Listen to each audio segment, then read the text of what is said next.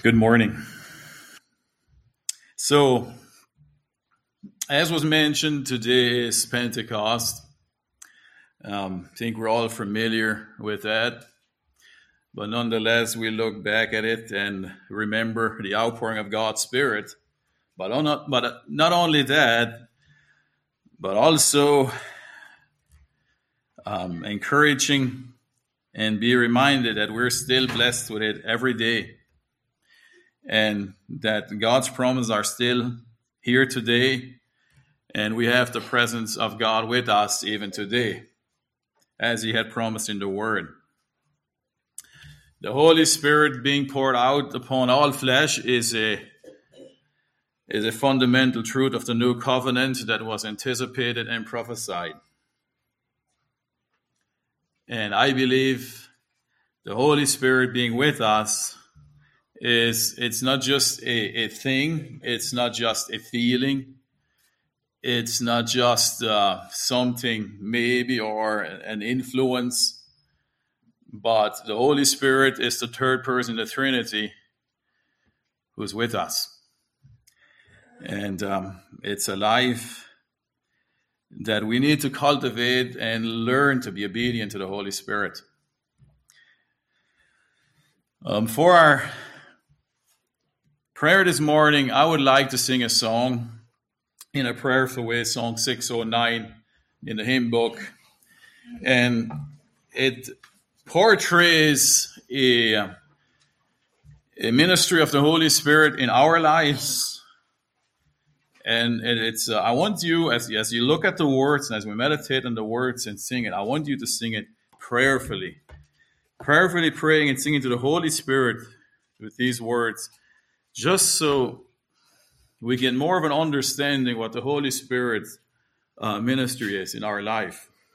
So we can rise with that, please.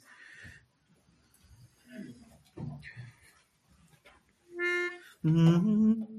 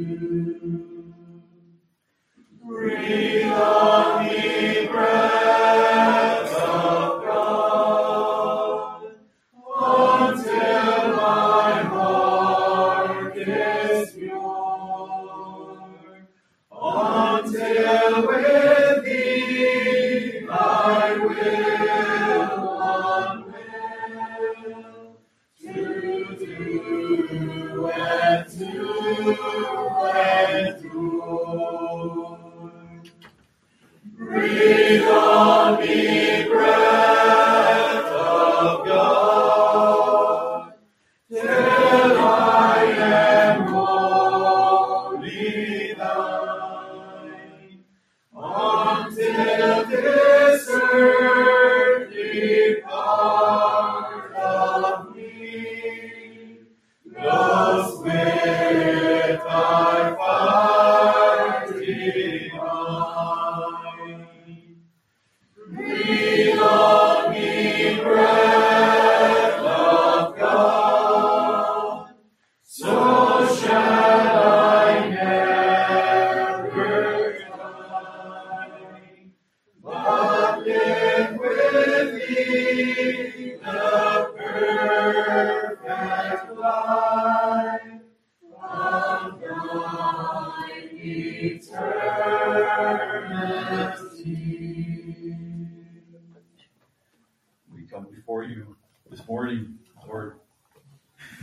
thank you for your grace and for your mercy. We thank you, Holy Spirit, for ministering, for being faithful. We thank you, Lord Jesus, for sending the Holy Spirit with a promise that He be with us always.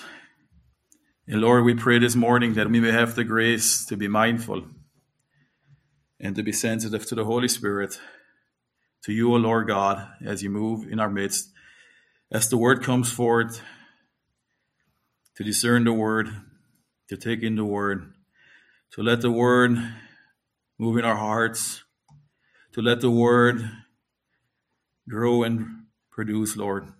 We pray, Lord, and we may have hearts that are obedient this morning to you. We pray that we may see and taste. Holy Spirit, we pray that you fill our room, that your presence may be with us here. We pray that you prepare our hearts. We pray that we have eternity in mind. Bless this time here. In Jesus' name we pray. Amen.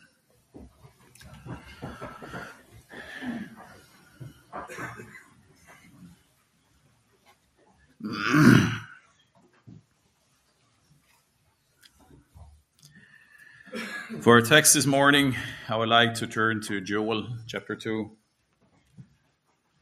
verse 28.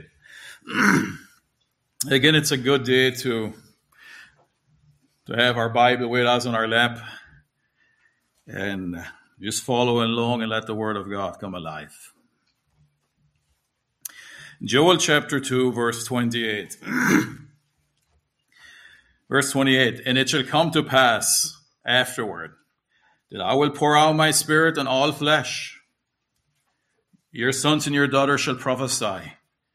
Your old men shall dream dreams. Your young men shall see visions. And also on my men servants and on my maid servants I will pour out my spirit in those days and I will show wonders in the heavens and in the earth, blood and fire and pillars of smoke. The sun shall be turned into darkness and the moon into blood before the coming of that great and awesome day of the Lord. And it shall come to pass that whoever whoever calls in the name of the Lord shall be saved. For in Mount Zion and in Jerusalem there shall be deliverance, as the Lord hath said, among the remnant whom the Lord calls. Joel prophesied a new day is coming, a new age is coming, and we're living in it. He prophesied that God will pour out His Spirit on all flesh. He will back it up with signs, and whosoever calls on the name of the Lord shall be saved.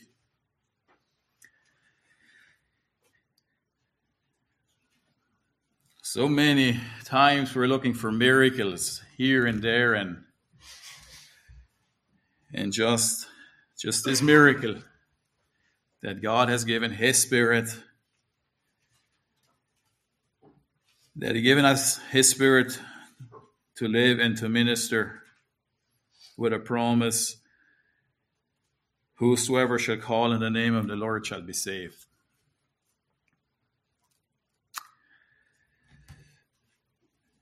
What a faithful promise that is. Whosoever shall call on the name of the Lord shall be saved. He gives us an opportunity to escape eternal damnation, eternal judgment, the wrath of God. He's given the church a comforter, a tool, not a tool, a helper, to minister with that. And it is the Holy Spirit's ministry. One of the ministries of the Holy Spirit is to convict the church, is to convict people, remind them of right, righteousness and of the judgment to come. Yet, in our life, there has to be something going on, a life of obedience, a life that is sold out where the Holy Spirit can minister, through which the Holy Spirit can minister. He poured out his spirit on the church, and it's, it's the church that would minister. so, whatever happened 2,000 years ago at Pentecost was a sign, as Jesus had promised, that he would send a comforter. And one and a few interesting facts on that on Pentecost, uh, that it is on the second feast that God had commanded the children of Israel to observe through Moses. Exodus 23, verse 14. He said, Three times you shall keep a feast to me in the year. You shall keep the feast of unleavened bread. You shall eat unleavened bread seven days as I commanded you, at the time appointed in the month of Ib- Abib. For in it you came out of Egypt. None shall appear before me empty.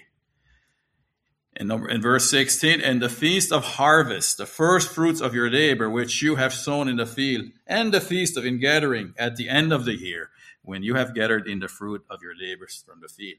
So on the second feast, the feast of harvest, is when the Holy Spirit came.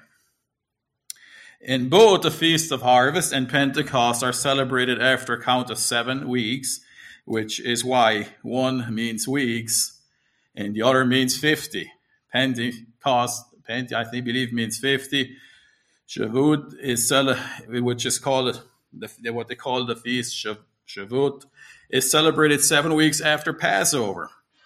And Pentecost is celebrated seven weeks after Easter. And this is not a coincidence. The Greek term Pentecost is used by some authors of the Septuagint and by the author of Acts to refer to the Jewish celebration of Shavuot. In the specific case of Shavuot, it, this takes the form of entering into the covenant or formal agreement between God and Israel at Mount Sinai. And this is a joyous time, since it is the moment at which God and Israel entered into a figurative marriage with each other, the hopeful springtime of their relationship. so, likewise, so is Pentecost to the church after Christ suffered and died on the cross and was resurrected, he promised them in Acts 1, Acts chapter 1. If you want to go there, Acts chapter 1, verse 4. it says, And being assembled together with them, he commended them not to depart from Jerusalem, but to wait for the promise of the Father which is said, You have heard from me. For John truly baptized with water, but you shall be baptized with the Holy Spirit not many days from now. And here Jesus is giving again the promise of the Holy Spirit. And down to verse 8 But you shall receive power when the Holy Spirit has come upon you. And you shall be witnesses to me in Jerusalem, and in all Judea, and in Samaria, and to the end of the earth. And this is the promise that he gave to the church, to his disciples, that I will send a promiser, a, pro, a comforter. And he did. And one thing I've noticed in the Word of God, every time God went to dwell, or uh, like a physical uh, dwelling or whatever that may be, when he went to dwell in the midst of a people, he manifested, he, he somehow manifested it in some obvious sign. And this is a scriptural truth that I would like us to think about, and I want to put a little bit of emphasis on it this morning.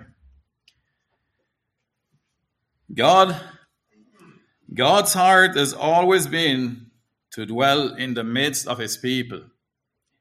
He has always looked for a people.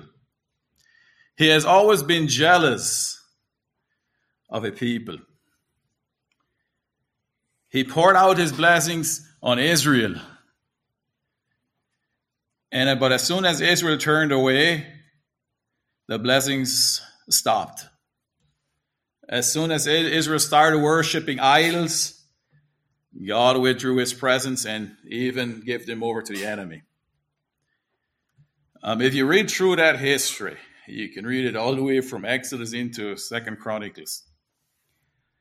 And at times it even looks cruel what happened to a people that they had their own land, they had their country, but nonetheless, God stays true to his word.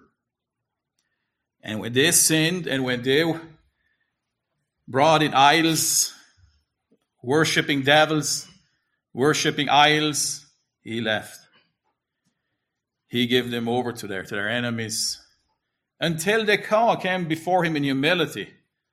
Many a times, when even when there was a king that came back, he restored. He, he restored strength. He restored the land. But nonetheless, he is looking for a, a people, and he his desire is to be manifested amongst the people. The first account, of course, is in Exodus with the tabernacle. I know there was a lot of going back and forth with Moses, but he his desire was to have a dwelling place, which was a tabernacle. And it is in Exodus chapter 40. And chapter 40 is the is the last chapter of Exodus. This is how the book ends. And it the end of the book, it records the making and instructions of the tabernacle, and chapter 40 is setting it up.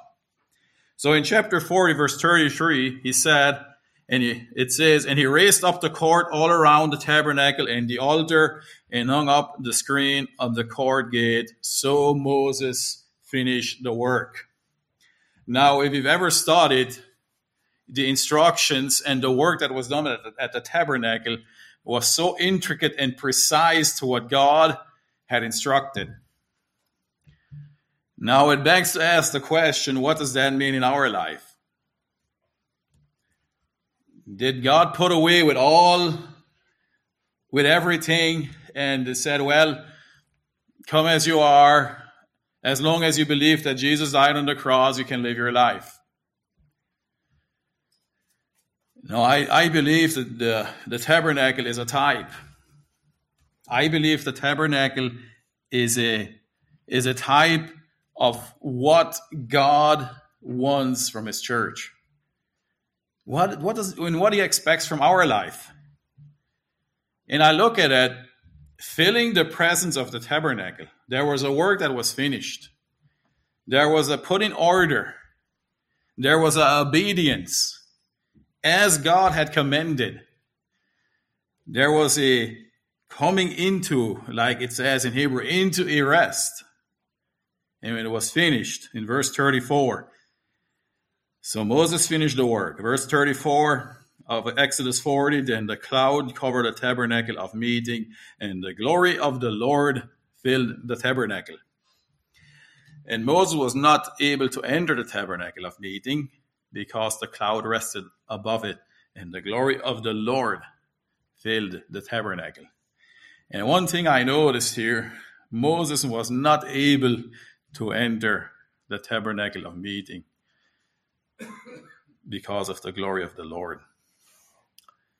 Verse 36 Whenever the cloud was taken up from above the tabernacle, the children of Israel would go onward in all their journeys. But if the cloud was not taken up, then did then they did not journey till the day that it was taken up.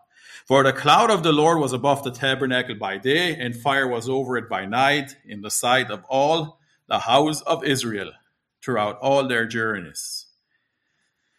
With his presence, he led and guided the whole congregation as they journeyed through the wilderness. I marvel a lot at that picture of the way even the camp was set up and the tabernacle right in the middle of it. Okay, the second account is at the completion of the temple in Second Chronicles 7. And again, after building according to what the Lord had commanded and even given plenty of instructions to David, everything according to the Lord. Solomon and all the congregation again was there dedicating the temple to the Lord.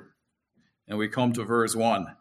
When Solomon had finished praying, fire came down from heaven and consumed the burnt offering and the sacrifices, and the glory of the Lord filled the temple. And the priest could not enter the house of the Lord because the glory of the Lord had filled the Lord's house. Again, we, we get it again here. The priest could not enter the house of the Lord because the glory of the Lord had filled it. Verse 3 When all the children of Israel saw how the fire came down and the glory of the Lord on the temple, they bowed their faces to the ground on the pavement and worshipped and praised the Lord, saying, For he is good, for his mercy endures forever.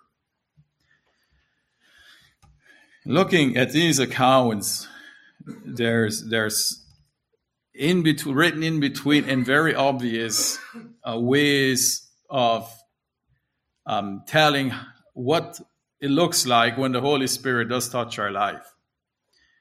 And one thing I really appreciate is is the getting ready, the completion, the work. And I see that in our life as works of obedience. Remember when Jesus said, If you love me, keep my commandments. Not smorgasbord of commandments. You keep my commandments, and I will send the Comforter.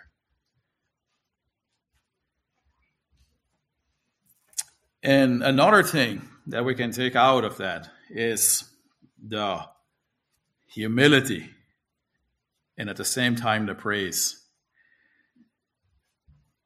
Their faces to the ground on the pavement and worshipped and praised the Lord, saying, For he is good, for his mercy endures forever. And I believe the more we come into the presence of God, the more we see this kind of behavior in our lives. Humility before our brethren, before our sisters. A, a awness of God, who He is, and the touching of the Holy Spirit in our lives will be evident.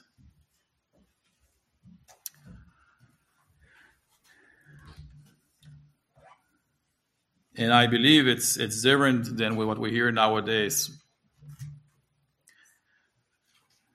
Of what a lot of times the modern church is trying to make of it. That's why it's important to read scripture and the nature of God, the nature of the Holy Spirit. Okay, the third account.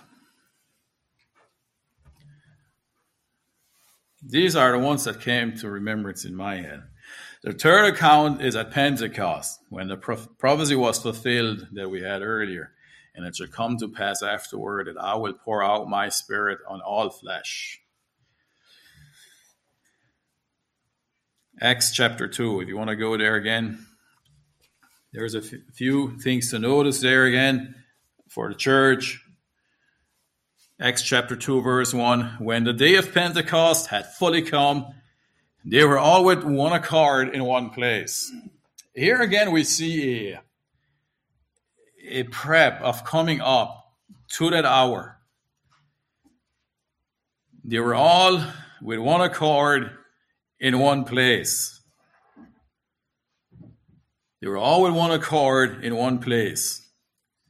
And they would then just come together to drink tea or to have some kind of a um, easy time or they were waiting, as was commanded by the Lord, for his blessing, for his presence.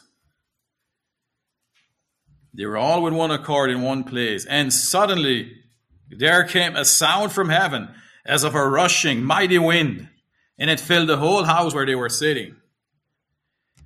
Then there appeared to them divided tongues as a fire, and one sat upon each of them and they were all filled with the Holy Spirit and began to speak with other tongues as the Spirit gave them utterance. Again, we, we have an obvious sign here. We have the Lord confirming what he had promised. We see the Lord is entering the dwelling, the temple in the, of the last days, his church, his people and is confirming it with an obvious sign with fire with, with a sound from heaven as a rushing mighty wind, that it filled the whole house where they were sitting.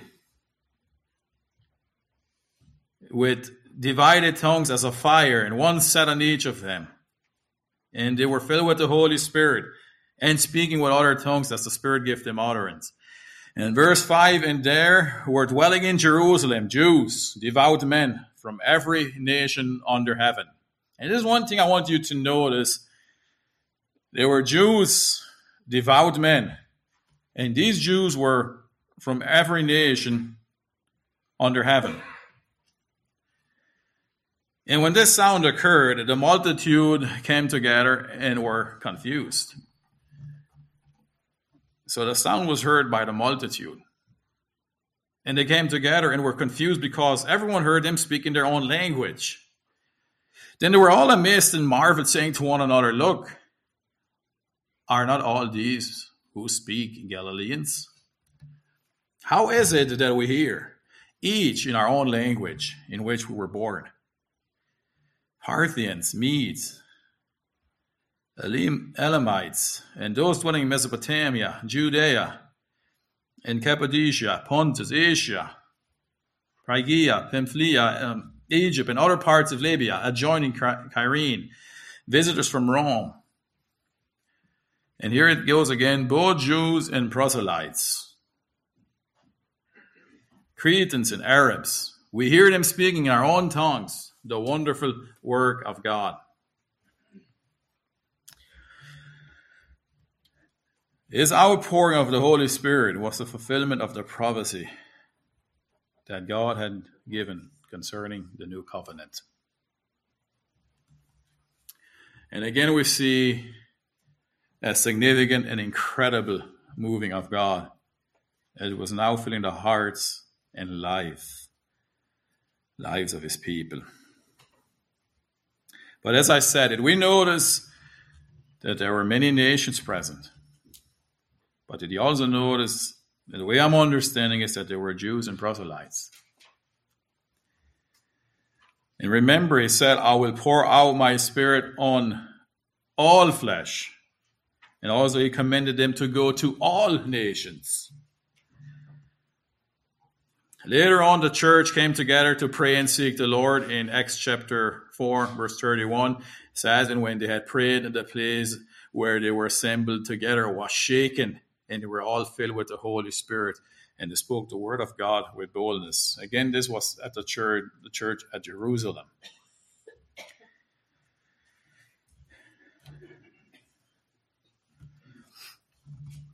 And I believe the Spirit of God, as Jesus promised in John, is a comforter on our journey here, and we will see Him manifested as we walk in obedience to Him. And we'll hopefully talk about that some more. But what I want to put emphasis at this very moment is, is how God manifests His presence when He comes to dwell in his new dwelling place. And here it's the church. It is the beginning of a new age. This is my dwelling place, the people, his people, his followers, the believers. I want to speak about another, the last one, the fourth account of another Pentecost like experience. Can anybody guess where that is?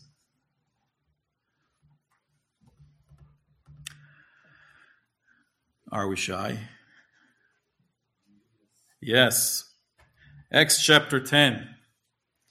There is the working of God in a man called Cornelius. The Bible describes him this way in Acts 10:2, a devout man and one who feared God with all his household, who gave alms generously to the people and prayed to God always. Again, as we look at the life of Cornelius, there was a working there. There was a working of obedience. There was a working of seeking God. There was a, a single heart towards the things of God. And as he was praying one day, I think it was an angel came to him. An angel told him to send for Peter. It was the beginning of the Gentiles entering into the church, of adopting the Gentiles. Through the miraculous workings of God, Peter preached the gospel to a group of Gentiles. And how did God confirm and respond to the working? Acts chapter 10, verse 44. While Peter was still speaking these words, the Holy Spirit fell upon all those who heard the word. And those of the circumcision who believed were astonished. Why were they astonished? Because they have not seen yet, that's what I believe, they have not seen yet where the Holy Spirit, where the church came to the Gentiles. Those of the circumcision who believed were astonished, as many as came with Peter, because the gift of the Holy Spirit had been poured out on the Gentiles also. For they heard him speak with tongues and magnifying God. Then Peter answered, Can anyone forbid water that these should be should not be baptized to have received the Holy Spirit just as we have? And he commanded them to be baptized in the name of the Lord. And they asked him to stay a few days. And I believe God chose this outward, this obvious sign on his confirmation with the conversation that he had earlier with Peter when the sheet full of unclean animals came down and he said, What I call clean is not unclean. And he gave him a word, basically, there he gave him a word to, to minister even unto the Gentiles. And I believe this whole sign there was a confirmation that God blessed it and that he that he is behind it. So again, if we look at all the times where God manifests himself in a place where he will dwell, like at the tabernacle, tabernacle, the temple, the church in Acts 2, which was mostly Jewish believers, and now that he included the Gentiles in the church, we see the same confirmation. It is the glory of the Lord is being manifested. Looking back and studying these events, we hear, and then we hear people talk that we need another outpouring of God, like the church experience in Acts. We see people desiring such an experience for a better spiritual experience. But what is, again, what is the common denominator in all these events that we just covered?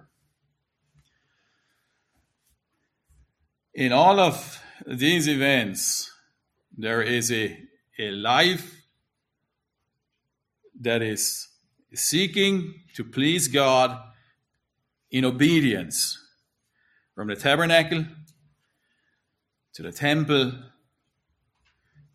at Pentecost. These were the disciples. He discipled them for three years. And he was with them 40 days after the resurrection. And he commended them to tarry in Jerusalem, which they did, and they came together in one accord with that. And then we have Cornelius seeking and praying to God. And you can see that there's a heart there that wanted to please God. A Gentile.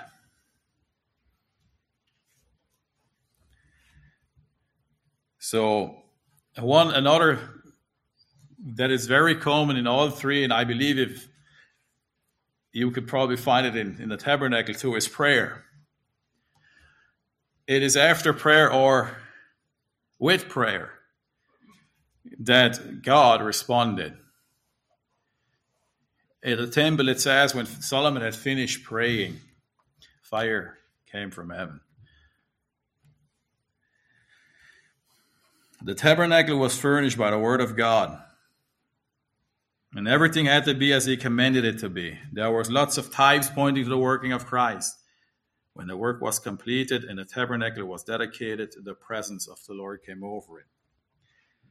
The temple after it was done and precisely constructed after instructions of David, the temple was dedicated to the Lord, and the presence of the Lord filled the temple. After Jesus had come to this earth and made a new and living way to come justified to the Father and discipled his followers, he promised a comforter. In Acts 2, we see the fulfillment of that promise. And to the promise that Jesus made when he said in Matthew, the last verse, And lo, I am with you always, even to the end of the age. And this is how he is with us always, even to the end of the age. He said, It is needful that I go so I can send, so the Comforter can come. So it was Jesus giving his confirmation to the church and that he will be with them wherever they go. Being heirs by faith today, we rely still on these promises. 2,000 years after he's given them. We still rely on these promises. So God has made his statement. He has confirmed his covenant. So, where does that leave us today?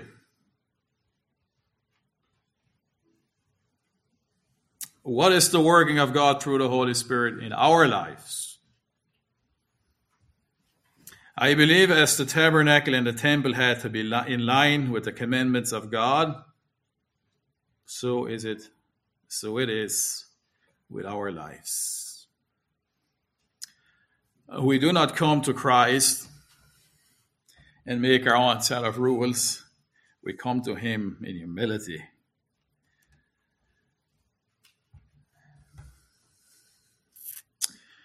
Sometimes I wonder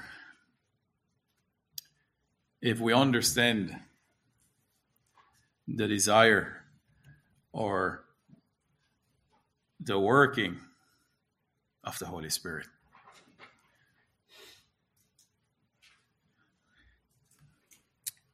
Sometimes I wonder if we don't just focus on knowing Christ and gaining more knowledge and renewing our knowledge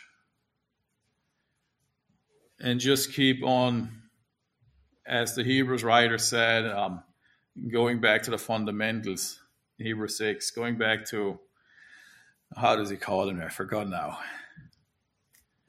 To the basics. What, what's, what does he call them now? Laying again the foundation, yeah. And sometimes I wonder if if we are not at that place when when God Himself, through the Holy Spirit, has promised that He'll give us power, that He'll give us uh, a comforter. And I believe if, if we look at the ministry of the Holy Spirit, I don't think we'll see the working of God through the Holy Spirit if we do not pursue Christ. Just as the apostles pursued him, just as Cornelius pursued him, I think this is the time when the Holy Spirit will be able to fulfill his ministry through people and his true believers that love the Lord, that seek to further his church. Let's look at a few verses here concerning the promise of the Holy Spirit. Of course, first there's the recognition of the redemptive work, as we heard in the opening, the redemptive work of Christ in our lives. Um, again, that has to be clear. I believe in order for, for the Holy Spirit to work in our lives, it has to be clear. We cannot live a lie and uh, and and buy into this this modern Christianity lie that we can sin all we want and then pray a prayer of forgiveness and and and and keep going, or never being able, never wanting to make sacrifices for for things or bad habits in our life. There has to be a clear line in our lives. And the redemptive work of Christ in our lives has to be clear. It has to be a testimony. And once we believe that Christ responds by filling our hearts with his presence, then there's a work that has begun. Ezekiel talked about it in chapter 36, verse 26. I will give you a new heart and put a new spirit within you. I will take the heart of stone out of your flesh and give you a heart of flesh. And just look at that metaphor here. He said, I will take the heart of stone out of your flesh. So he's saying that we have a body of flesh, and in it we've got a heart of stone. And until Christ does this work in us, there's this hardened heart that cannot be penetrated by the gospel. And the answer may not be 100% in this verse, but we got the rest of Scripture. They ask Peter, What shall we do after the day at the Pente- day of Pentecost when Peter preached to them and told them about the prophecy in Joel? He said, What shall we do? They were pricked in their hearts. And he said, Repent, believe, repent, and be baptized. Have faith that God can do that. Repent. Repent is not saying, I'm sorry doing it again tomorrow. Repent is turning away from our old life, as we heard in the opening. And without that happening, there's a heart of stone in our flesh. And we can try as hard as we possibly, with all our strength, on a heart of stone, there will be no seeds growing. It'll be working, it'll be a brainwave, and it'll be over again. There's no seed growing on stone. I will take the heart of stone out of your flesh and give you a heart of flesh. I will put my spirit within, within you. So he's going to give us a heart of flesh that is soft, that is cultivated, where the word of God can richly dwell. And I will put my spirit within you and cause you to walk in my statutes, and you will keep my judgments and do them. And in the verse 27, he does his part, we do our part. We walk in his statutes, and we keep his judgments do them. Once we have repented of our sin and surrendered to Christ, we have the opportunity to walk in the newness of life. Romans 6 4. Therefore, we were buried with him through baptism into death, that just as Christ was raised from the dead by the glory of the Father, even so we also shall walk in newness of life. And Jesus talked about sending the Spirit. We, we touched that. If you love me, you keep my commandments. And I will pray to the Father, and he will give you another comforter that he may abide with you forever. And it's even the Spirit of truth, whom the world cannot receive, because it seeth him not, neither knoweth him, but you know him, for he dwelleth with you and shall be in you. He said to them, You know him, but the world doesn't know him. So, again, in our heart, something has to happen before we know him and recognize who the Spirit of truth is. Romans 8 12. I want you to go there. Romans 8, verse 12. Romans chapter 8, verse 12.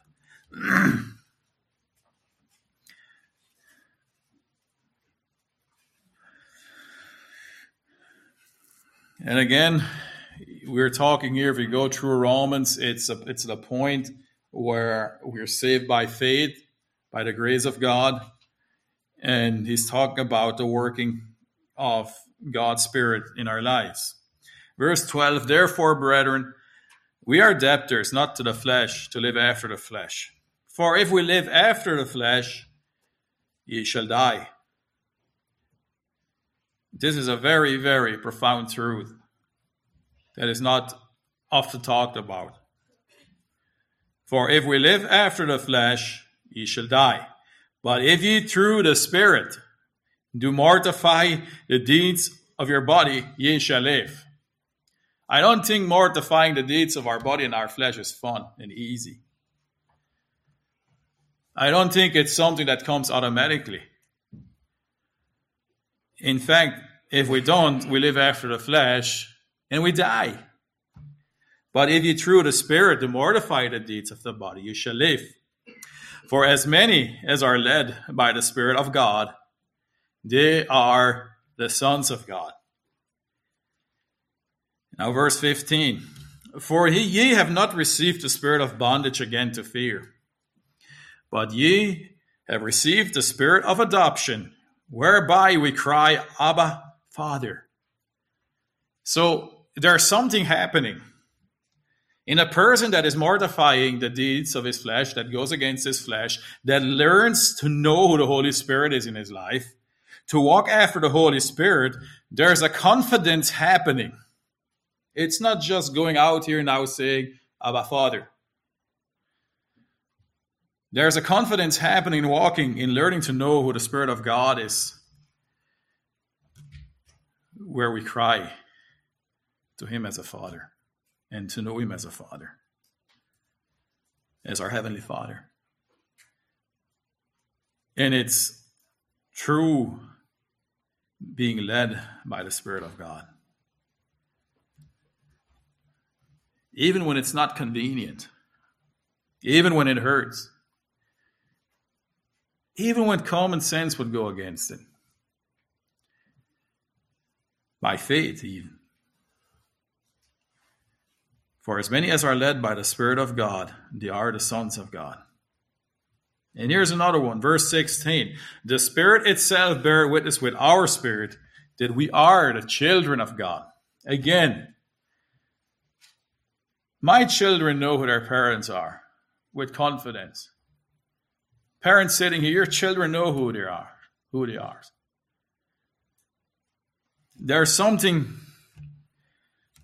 happening of a life of obedience. The Spirit itself bears witness with our spirit that we are the children of God. And if children, then heirs, heirs of God, and joint heirs with Christ. If so be that we suffer with him, that we may be also glorified together. If so be that we suffer with him, that we all may also be glorified together.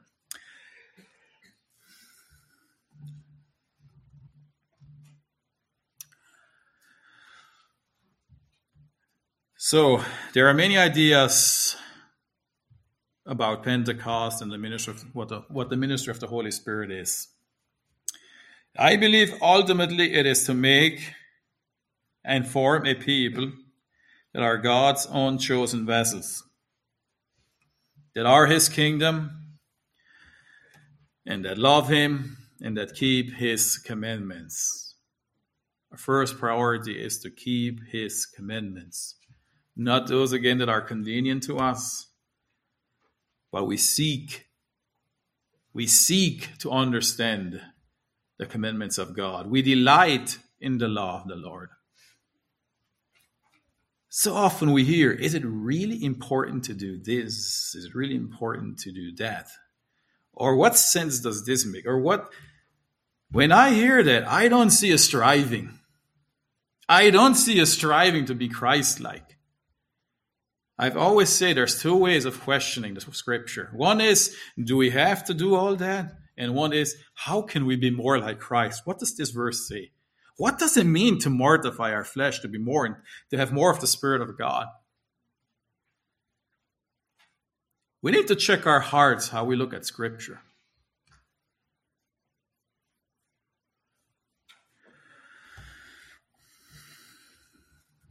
Because I believe if we just question, do we need to do do we need to do this and get away with obeying Christ?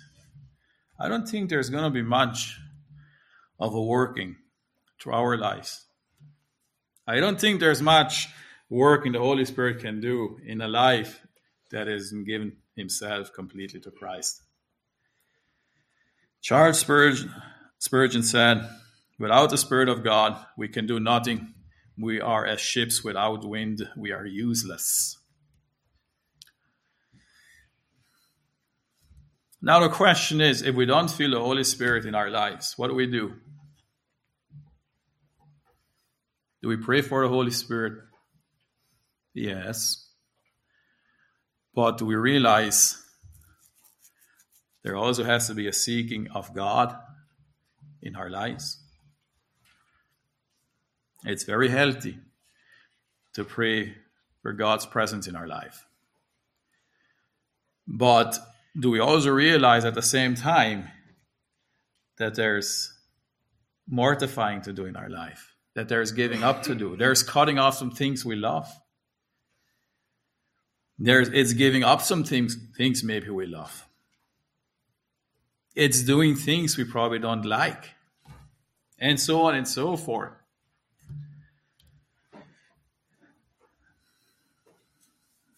Without the Spirit of God, we can do nothing. We are ships. Without wind, we are useless. The Holy Spirit is minister when He comes. He will convict the world of its sin and of God's righteousness and of the coming judgment. So, anytime you're pricked in your heart with these three things, that is the Holy Spirit working in your lives, don't run from it. Don't try to numb it. Don't try to fix it.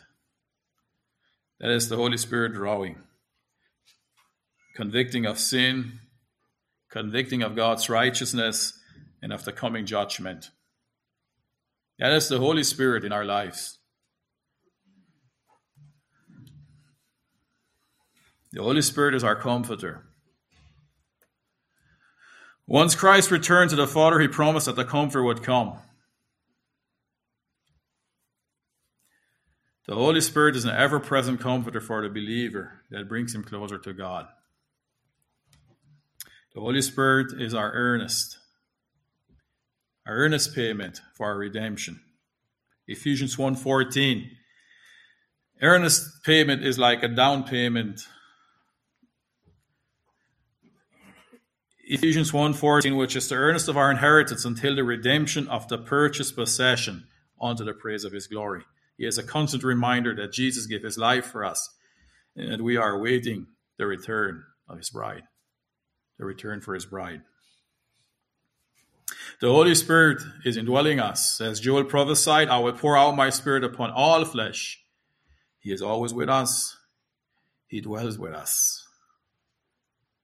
He is a teacher, bringing perception and understanding. John 16 13. Howbeit, when He, the Spirit of truth is come, he will guide you into all truth. For he shall not speak of himself, but whatsoever he shall hear, that shall he speak. And he will shew you things to come. And John 14, 26, but the Comforter, which is the Holy Ghost, whom the Father will send in my name, he shall teach you all things and bring all things to your remembrance whatsoever I said unto you. The Holy Spirit brings power to a believer's life. Jesus said in Acts 1 8, But ye shall receive power after the Holy Ghost has come unto you. And you shall be witnesses unto me both in Jerusalem and in all Judea and Samaria and unto the uttermost parts of the earth.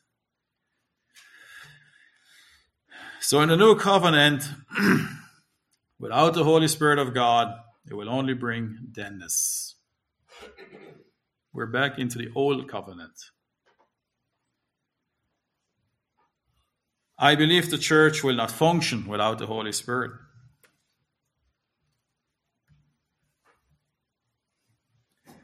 Romans 8 9. Back to Romans 8 9.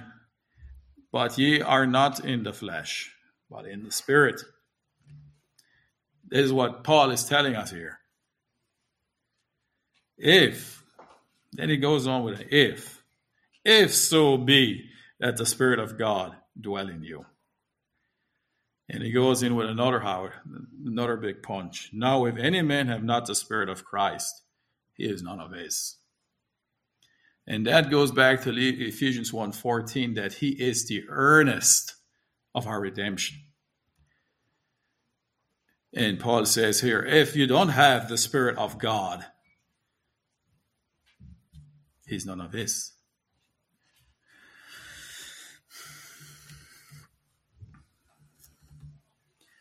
Each of us need to be moved and inspired by the working of the Holy Spirit in our lives.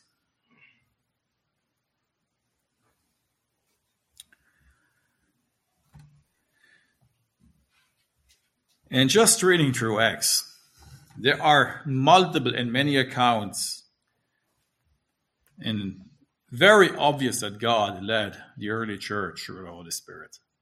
I believe this is why we have Acts to record the beginning of the church and how God moved through the Holy Spirit.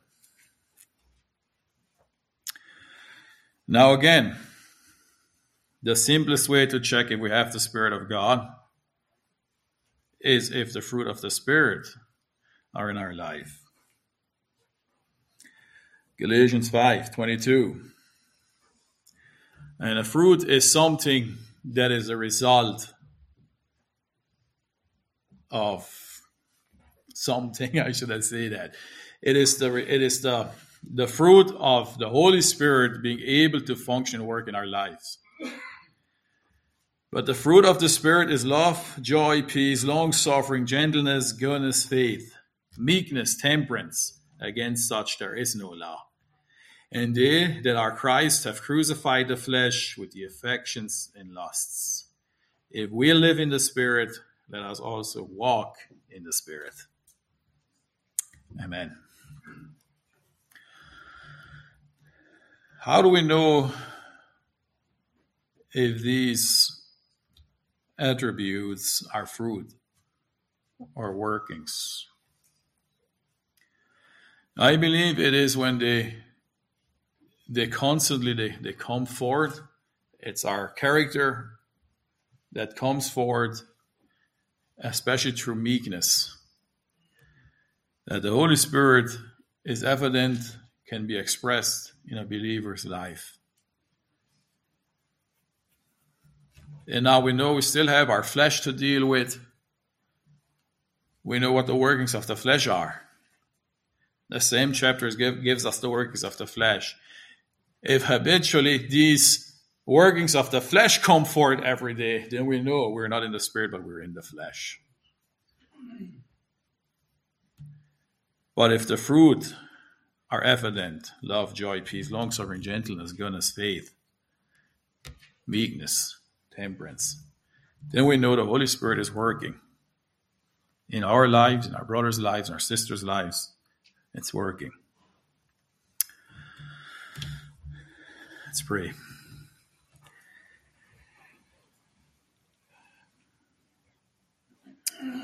Holy Spirit, Lord, we come before you and we are thankful that we have the Comforter, that we have the Holy Spirit with us. We pray, Lord, that you give us the grace to see and to know and to mortify our flesh, to let the working of your Spirit, Lord, to work in our hearts and in our lives. Give us hearts and lives that are sensitive to your moving, to your leading, to your convicting in what you've come to do, Holy Spirit.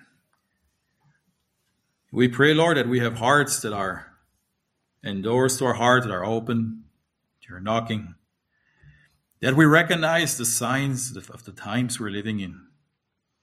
And we thank you so much for this abundant grace of the love that you poured out, and that the love that you have for your church, for your bride, that you have a comforter here with us.